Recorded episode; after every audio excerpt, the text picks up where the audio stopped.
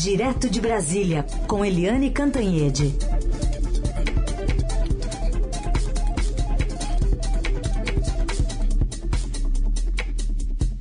Oi, Eliane, bom dia. Bom dia, Heisen, Carolina, ouvintes. Bom dia, Eliane, bem-vinda. Vamos começar então falando do presidente Bolsonaro, que cancelou a sabatina a que se submeteria na Fiesp e um jantar com empresários que ele próprio havia marcado para o dia 11 de agosto, semana que vem, porque também calha de ser a mesma data em que foi divulgado aquele manifesto pró-democracia. Vai ter um ato aqui em São Paulo, na Faculdade de Direito.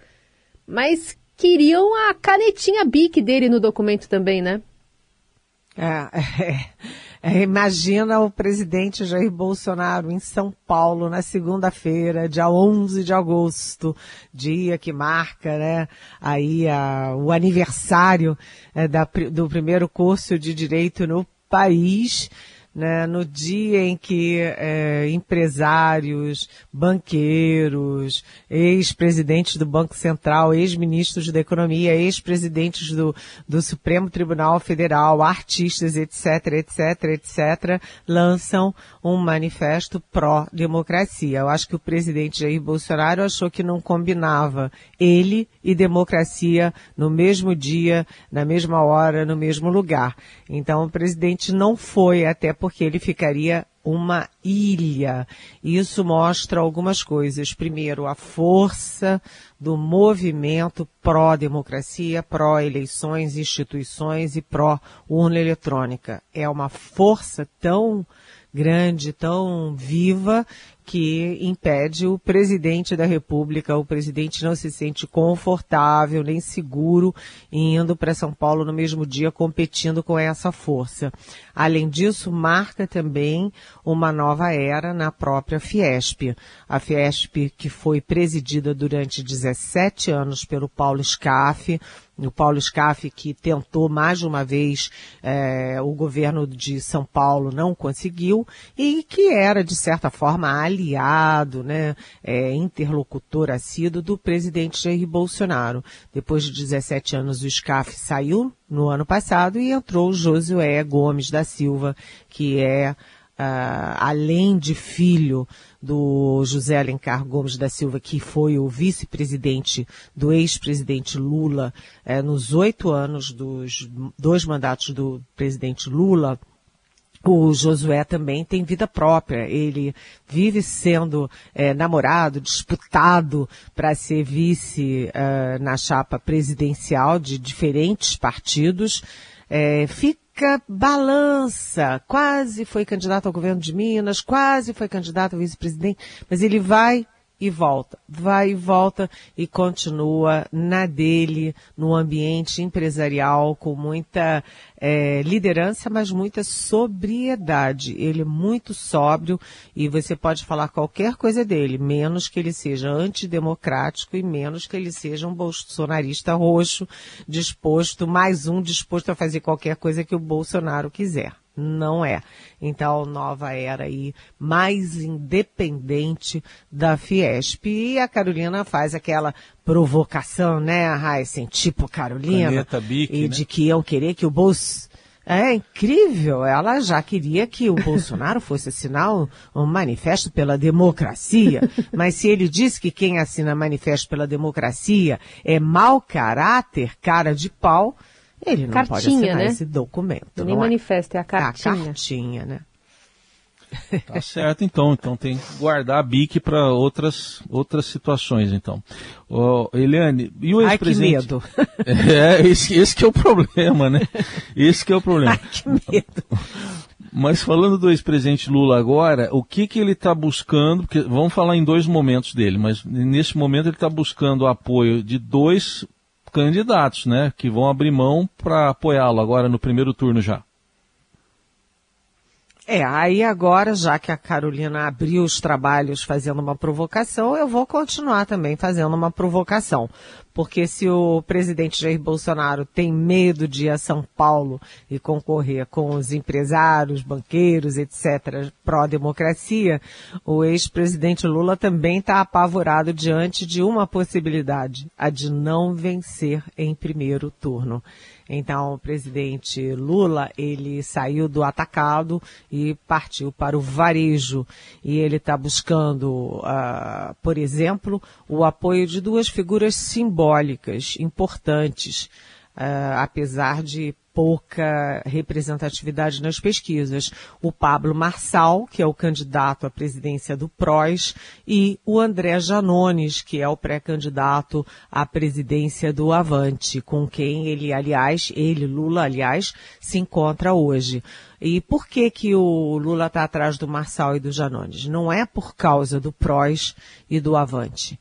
É porque os dois têm a mesma característica. Eles são ratos de internet, no melhor sentido. Eles são bons de internet, eles são, é, como é que se chama aí? Influencers, né? Eles têm muitos seguidores.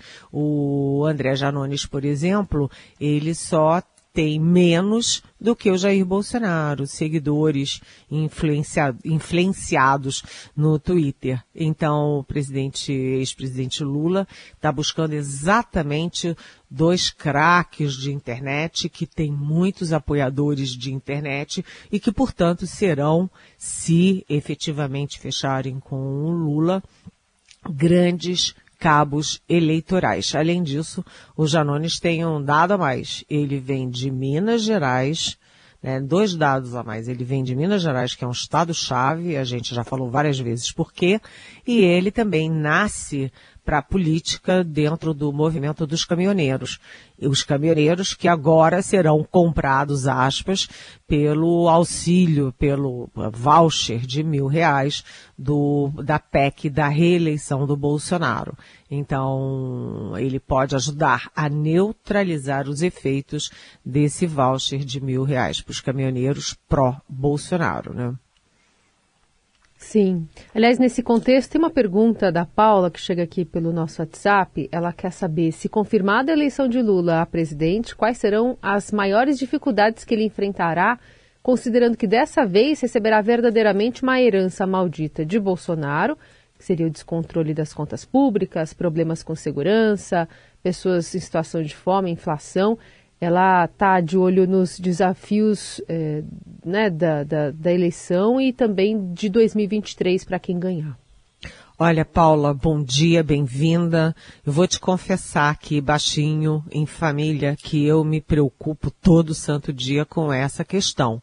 Né? O, o ex-presidente Lula foi injusto, de certa forma cruel, quando ele assume em, a primeira vez a presidência e chama o, os governos muito bem-sucedidos do Fernando Henrique Cardoso de herança maldita. E aquilo colou né, uma década e meia, duas décadas, sei lá, ali injustamente no Fernando Henrique, porque o Fernando Henrique fez realmente um governo estruturante. E agora, a, o Lula que vem aí é um outro Lula e o Brasil que ele vai encontrar é um outro Brasil. O Lula da primeira vez encontrou os ventos todos muito positivos. O Lula mais jovem, mais cheio de gás, é, com muita força política e os ventos internos favoráveis e externos favoráveis. Dessa vez, se o Lula vencer né, o que as pesquisas indicam que irá acontecer, mas a gente nunca sabe de véspera, né, o Lula vai encontrar uma herança efetivamente maldita. As contas públicas, é, enfim, responsabilidade fiscal foi para o lixo, o teto de gastos foi para o lixo, até a lei eleitoral foi para o lixo, a imagem do Brasil está lá no chinelo, a Amazônia, né, com recorde em cima de recorde de desmatamento, a, a, a educação desfacilada, a, a, a saúde é, também muito ferida, a política externa, a cultura, cultura e principalmente as condições sociais do país, com 33 milhões de pessoas no nível de fome. É, e a renda caindo e a inflação alta. Portanto, Paula, realmente o ambiente que o Lula vai encontrar, o Lula pós-prisão, o Lula mais velho, é, mais machucado, né? Uh, é um ambiente muito diferente. Ele vai precisar fazer uma transição, ele vai precisar fazer um governo que tenha forte apoio político e popular. Análise política direto de Brasília com Eliane Cantanhede. Você fechou o primeiro bloco, Eliane, falando das, dos apoios que o ex-presidente Lula está conquistando, mas lá no Rio de Janeiro ele pode estar perdendo por rixas entre o PT e o PSB? Nossa, tá uma guerra lá no Rio de Janeiro. É, essa eleição é toda muito confusa, mas no Rio de Janeiro tá um bololô que ninguém entende mais nada. E tem uma curiosidade no Rio de Janeiro, é que é, os personagens mais falados não são os candidatos à presidência, nem os candidatos ao governo, nem o governador, nem o prefeito. O personagem mais falado da eleição do Rio de Janeiro é o Alessandro Molon. Alessandro Molon, que é deputado federal, que, que te, pretendia disputar o governo do estado pelo PSB, mas o Marcelo Freixo eh, teve mais força política para se impor, e o Molon é candidato ao Senado pelo PSB e o PT não aceita, porque o PT insiste em botar o presidente da, da Assembleia, que é o André Siciliano, na vaga ao Senado. Só que o André Siciliano é tá lá atrás nas pesquisas e o Molon tá lá na frente. Além disso, o Molon tem apoio do Caetano Veloso, é, do, dos artistas todos, é, de, de personalidades do mundo jurídico. É uma farra, todo mundo a favor do Molon. E ontem é, eu soube porque a pessoa viu estava lá e viu, o Molon chegou num restaurante e alguém levantou de uma mesa e foi cumprimentá-lo e o restaurante inteiro fez uma festa para o Molon. Ou seja, quanto mais o PT bate no Molon, mais o Molon cresce, igual bolo. Bate, bate, bate e a massa vai aumentando. E o fato é que o, a comissão executiva do Rio de Janeiro, do PT, né, é, não aceita o Molon e defendeu, aprovou que o Lula é, rompa com a candidatura do Marcelo Freixo, em função do Molon.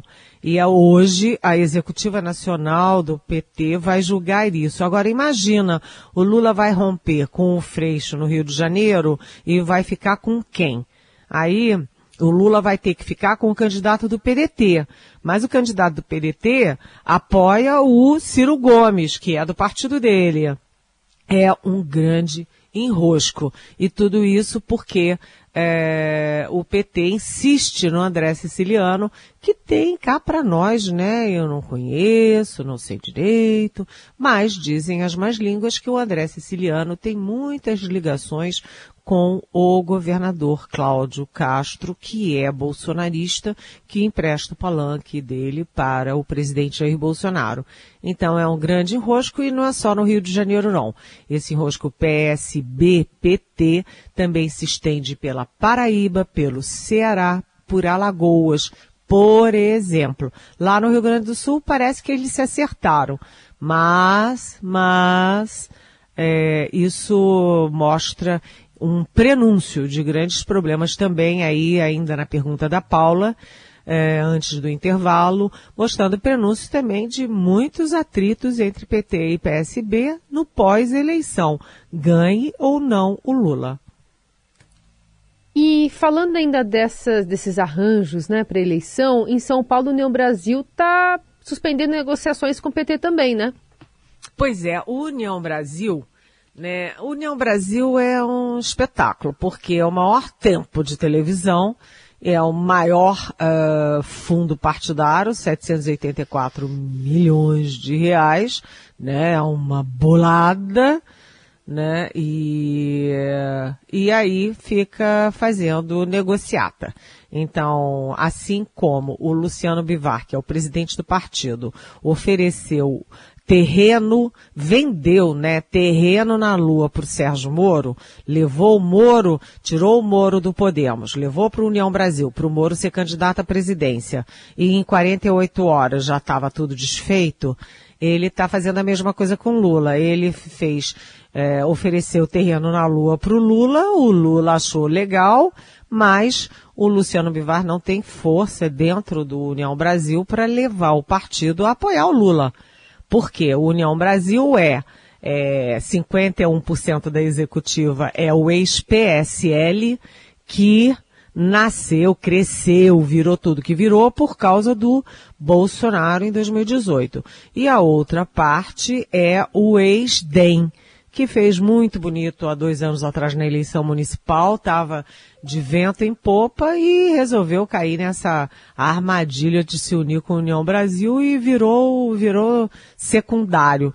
Então, não é crível que o ex, é, o PSL ex-bolsonarista e que o DEM vão abrir e fechar com a candidatura do Lula. Bem, isso se refletiu em São Paulo porque a União Brasil estava é, desde o início ali fechado, desde o início não, mas já bem adiantado, fechado com o governador uh, Rodrigo Garcia, ex-DEM, né, portanto quase União Brasil, e atualmente no PSDB, quase fechado. E aí começou a negociar com o Fernando Haddad do PT. E aí foi para lá, foi para cá, foi para lá, foi para cá, e deu o óbvio né? A União Brasil está fechado com o Rodrigo Garcia, está é, dando o vice é, na chapa do Rodrigo Garcia, que é o Geninho, eu nunca ouvi, tinha ouvido falar nele, cá para nós eu reconheço isso, admito isso, é, enfim, está dando o vice, pro Rodrigo Garcia e o MDB, que concorria a, a, essa vaga de vice, vai dar o candidato ao Senado.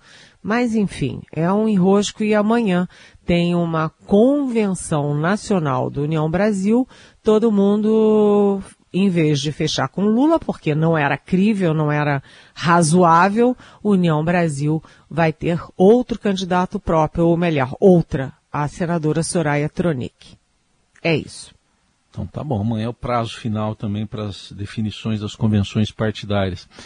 Ô, Eliane, a gente tem que fechar falando de uma tragédia que não acaba, né? Tá aí desde 27 de janeiro de 2013, a, da Boate Kiss, 242 mortos no incêndio, e ontem o Tribunal de Justiça do Rio Grande do Sul anulou a condenação de quatro réus.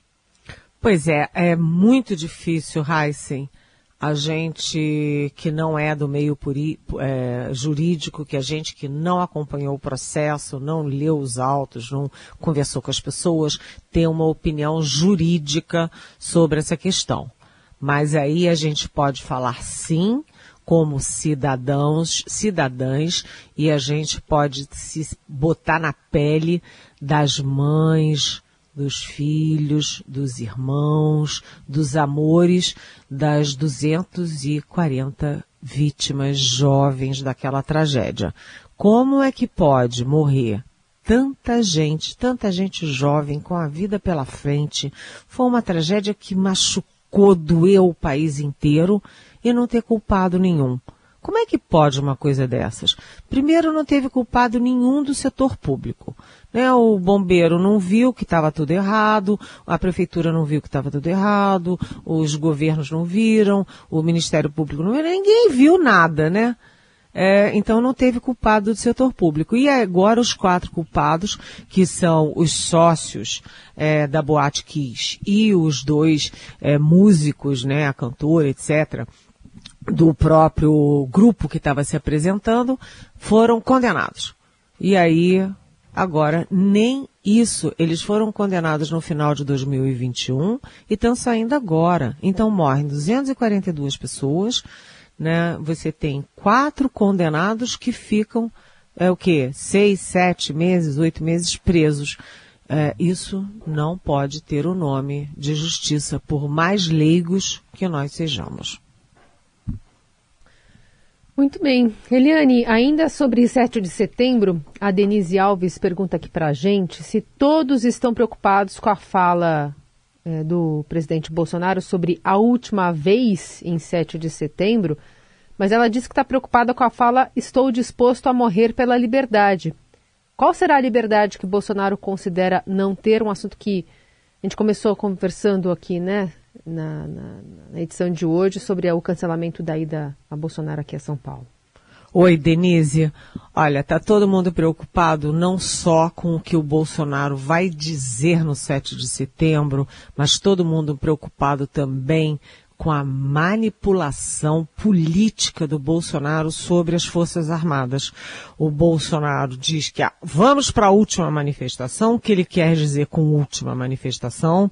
Segundo, ele está indo para o Rio de Janeiro, transformando o desfile da pátria, né, do Dia da Pátria, em palanque eleitoral dele, né, e está dizendo, já disse duas vezes, que as Forças Armadas, Exército, Marinha, Aeronáutica, é, enfim, corpo de bombeiro, tudo que tiver por à frente, cadetes, etc., eles vão todos desfilar na orla de Copacabana com os civis. Gente, ele está botando as Forças Armadas inteiras no palanque eleitoral dele. Lembra quando deu aquela confusão danada, Denise, de que o presidente Bolsonaro botou o general da ativa, Eduardo é, Pazuello, no palanque dele? o alto comando ficou numa saia justa danada, porque tinha que condenar, o regimento interno do Exército exige a condenação, o Estatuto Militar exige a condenação, e o alto comando se omitiu e perdoou o Eduardo Pazuello, e depois determinou 100 anos de sigilo sobre essa decisão. Ou seja, é uma decisão que envergonha o Exército Nacional, né, o Exército Brasileiro. E agora, não satisfeito em botar um general da ativa e rasgar o Estatuto Militar e o regimento interno do Exército, o Bolsonaro quer botar o Exército inteiro e as Forças Armadas inteiras no palanque eleitoral dele. É, como que o comandante do Exército, comandante da Marinha, comandante da Aeronáutica e a Defesa vão sair dessa encruzilhada? O fato é o seguinte, o presidente Bolsonaro estica todas as cordas, ele ameaça com golpes, ele deixa no ar essa sensação de que o país está sob ameaça e ninguém lucra com isso. Eu diria, inclusive, Denise, que nem ele mesmo. Né? Esses manifestos todos são exatamente provocados pelo próprio Bolsonaro. Eliane Cantanhede volta amanhã, sexta-feira, a conversar conosco aqui no Jornal Dourado. Obrigada por hoje. Até amanhã. Beijão.